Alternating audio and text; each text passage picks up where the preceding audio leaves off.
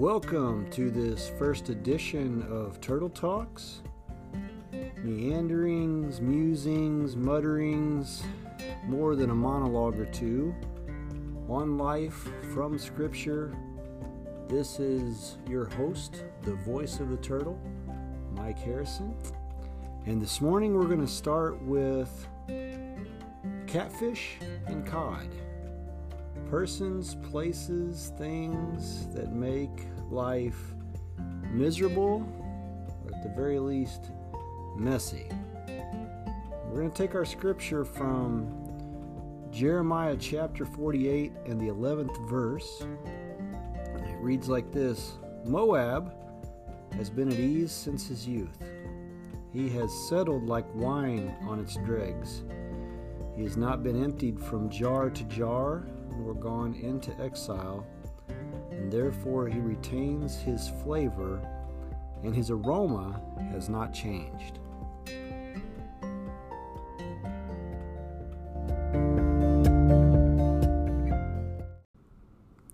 Moab is a nation, you might say, born in a cave.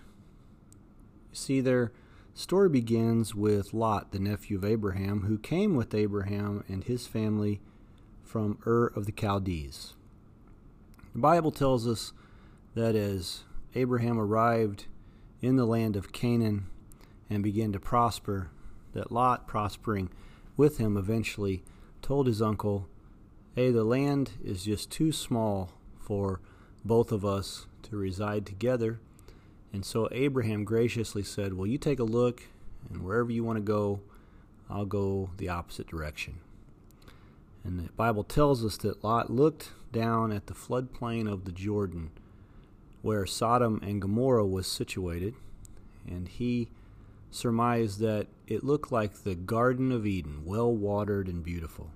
And so we find Lot pinching his tent towards Sodom, and then we find Lot in chapter 19 of Genesis living in Sodom. And not just living in Sodom, but sitting at the gates of Sodom, which is where those who held the levers of power found themselves on a daily basis.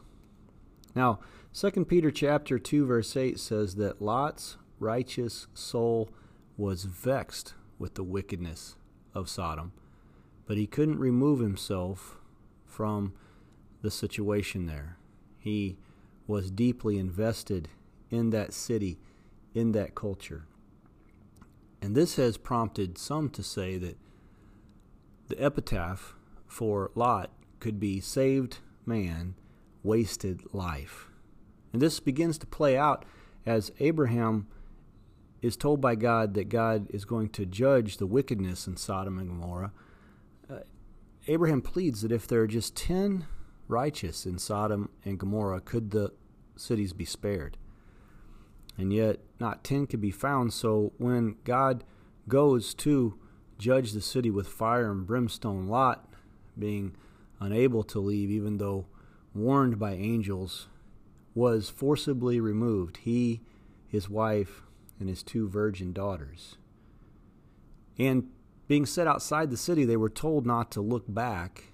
And yet his wife, so tempted, turned around to see the destruction of the city looked longingly on the place that she had called home, and there was turned into a pillar of salt. So now Lot and his two daughters are alone. They flee to a cave outside the city of Zoar. And so troubled and upset by the situation, so corrupted by the culture that they've lived in for some time, the daughters devise a plan, fearful that they're the only people left on earth. They find wine somewhere, somehow. They get their father drunk to the point that apparently he passed out or he had no reserves to withstand their advances. And on one night, one of the daughters slept with him. And on a second night, they repeated their actions, and the second daughter slept with him. And from these two incestuous relationships came two children. And from those two children came two nations. One son would produce the nation of Ammon, and the second son would produce the nation we know as Moab.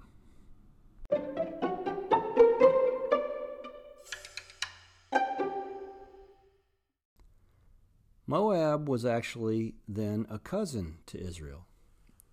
Because Moab was a cousin to Israel, therefore God protected them from Israel. As Israel was a rising power headed into what would become the promised land, Deuteronomy chapter 2, verse 9, then the Lord said to me, that's Moses, do not harass Moab nor provoke them to war, for I will not give you any of their land as a possession, because I have given Ar to the sons of Lot as a possession. And so there's this grace and there's this mercy uh, by God on the nation of Moab, even though they had a less than stellar beginning. And yet, even though Moab was protected from Israel by God, Moab was antagonistic towards Israel most of their history. In Numbers 22, we see the first of the major confrontations when Balak, the king of Moab, actually hires this soothsayer slash seer slash prophet, a guy named Balaam, to curse the Israelites. But God only allowed Balaam to bless Israel, and therefore he saved him, his son Israel from the hand of Moab. A little later in the book of Judges, there's this Moabite king named Eglon. Uh, the Bible says he was a very fat man. He oppressed the Israelites until the people cried out, and then God sent a judge, a left handed man, which kind of speaks of military might and craftiness, a man named Ehud, to deliver Israel. And he gained a private audience with the king and then uh, grossly stabbed the king with a dagger in the stomach, and the fat closed over the hilt, and the king's entrails poured out. And therefore, the Israelites were delivered from the hand of Moab yet again. But there was one way that they could not escape Moab, and that is Moab's worship system. And so Moab had a chief god that was named Chemosh. Chemosh was a god that required child sacrifice. Uh, he was synonymous with the ancient god Molech. And the Moabite stone calls him Ashtar Chemosh. He is the masculinization of ancient Babylonian goddess Astarte or Semiramis. And so Babylon's this physical location in ancient times, situated in what is modern day Iraq, and yet it was the beginning, there in Genesis 10, of a world system that would oppose God's design for humanity. And this would be politically and spiritually. And it continues to this day. So, all the ancient gods that people worshiped, all the way down to the time of Rome, they were birthed out of these Babylonian gods Nimrod, Tammuz, Semiramis. And so uh, eventually, Solomon was, as king, a man who did not listen to God. And when he was told not to marry many wives, he did just the opposite. And Solomon actually, the Bible tells us, imported the gods of his wives into Israel. And Solomon, in doing so, imported Chemosh to Israel.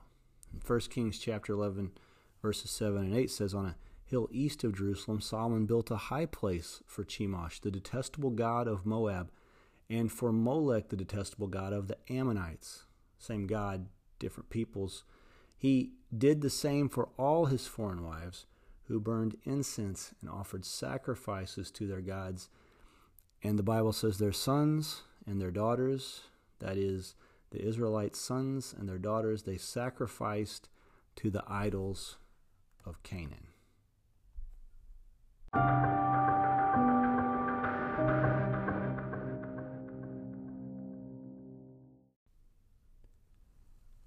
This sordid history would cause God to state in Psalm chapter 60, verse 8, Moab is my washpot. And in Deuteronomy chapter 23, verse 3, God would say, No Ammonite or Moabite may enter the assembly of the Lord even to the tenth generation. None of them may enter the assembly of the Lord forever. Now, this would seem like the Lord is done with Moab, but we find over and over in Scripture the truth to be displayed that where sin abounds, God's grace abounds much more also. And so Moab plays an integral role in Israel's history, not just as a nemesis, but also uh, as a savior. Because Ruth, you see, is Ruth the Moabitess. The book of Ruth is written about a Moabite girl who marries into a Jewish family. Her husband dies. She decides to stay with her mother in law, a woman named Naomi. And Naomi is bitter at famine and at loss. She tells her daughter in law, You need to go back to your people. But famously, in the book of Ruth, there's one of the most beautiful poems found in the Bible where Ruth says to Naomi, Entreat me not to leave you or to turn back from following you. For wherever you go, I will go. Wherever you lodge, I will lodge. Your people shall be my people, and your God, my God. And where you die, I will die, and there I will be buried. The Lord do so to me and more also, if anything but death parts you and me. And so, staying with Naomi, gleaning from the corners of the field where the poor would have allotted sustenance by the law, Ruth runs into this man named Boaz, rich and single, and also the kinsman redeemer of the family, one who can buy back that which is lost. And so, beautifully, romantically, Ruth and Boaz fall in love. And Boaz marries Ruth, and she becomes the great grandmother of King David and in the line of the Messiah, Jesus Christ. And in Matthew chapter 1, Ruth is mentioned in the lineage of Jesus.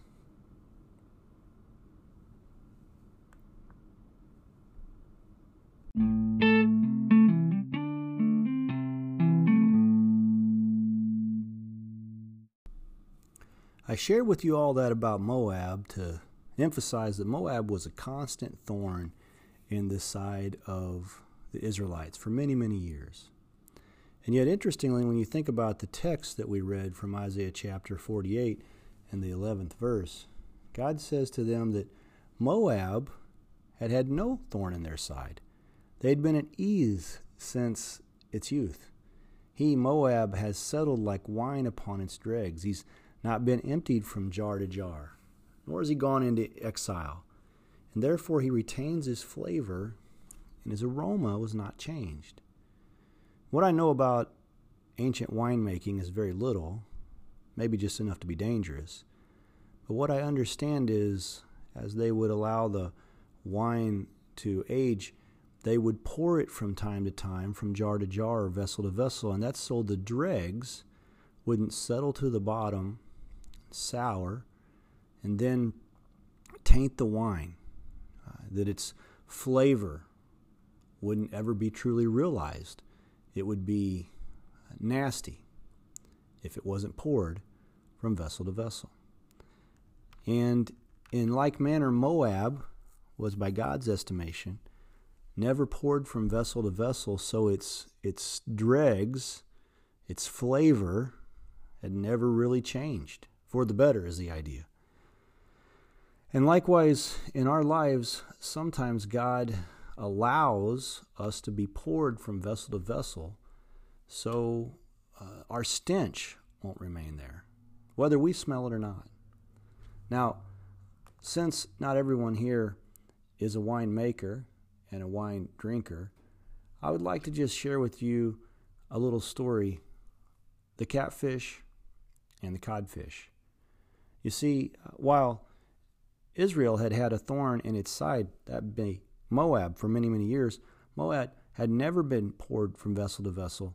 And so Moab was uh, just content to be where they were, and they never were becoming what they could be. And so, codfish.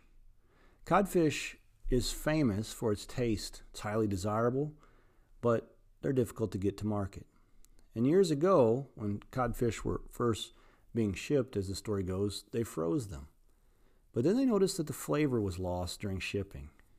Somebody came up with the idea to put them in tanks and ship them across the country in actual seawater. But even then, the codfish would arrive at the market three or four days later and would have lost so much of their flavor and so much of its flakiness, they were soft and mushy. And so finally, a creative person solved the problem. And the cod were placed in the seawater tank with a couple of catfish in with them. And the catfish, the natural enemy of the codfish, during the shipping would chase the codfish all around the tank the whole time. And when the fish arrived at market, they were as fresh as newly caught, with no loss of flavor or texture. You see, uh, the catfish kept the cod from becoming stale. Catfish kept them fresh. And as we travel through our life, we are like these codfish. We become still and stagnant, and uh, we lose our flavor. And so, what God does is sometimes He drops a catfish or two into the tank, chase us around, difficult people, difficult circumstances, things that we wouldn't have picked, places we would have avoided. And maybe, just maybe, it's these difficult challenges, the catfish in our lives, or the pouring from vessel to vessel, that would make us grow, the Bible proposes, into people that have the aroma of Christ, that have the character of God. And God always cares way more about character than I do. And certainly this preaches way better than it lives. Nevertheless, the Word of God is true. May He sink it down deeply into our hearts.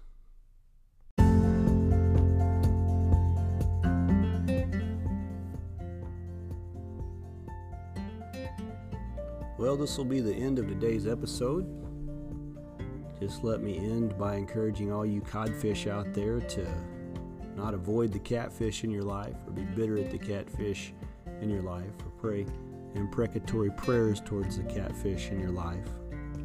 But by God's grace, embrace the catfish in your life and pray that they will make you stronger and keep you from being stale. Give you uh, meat on your bones instead of turning flabby.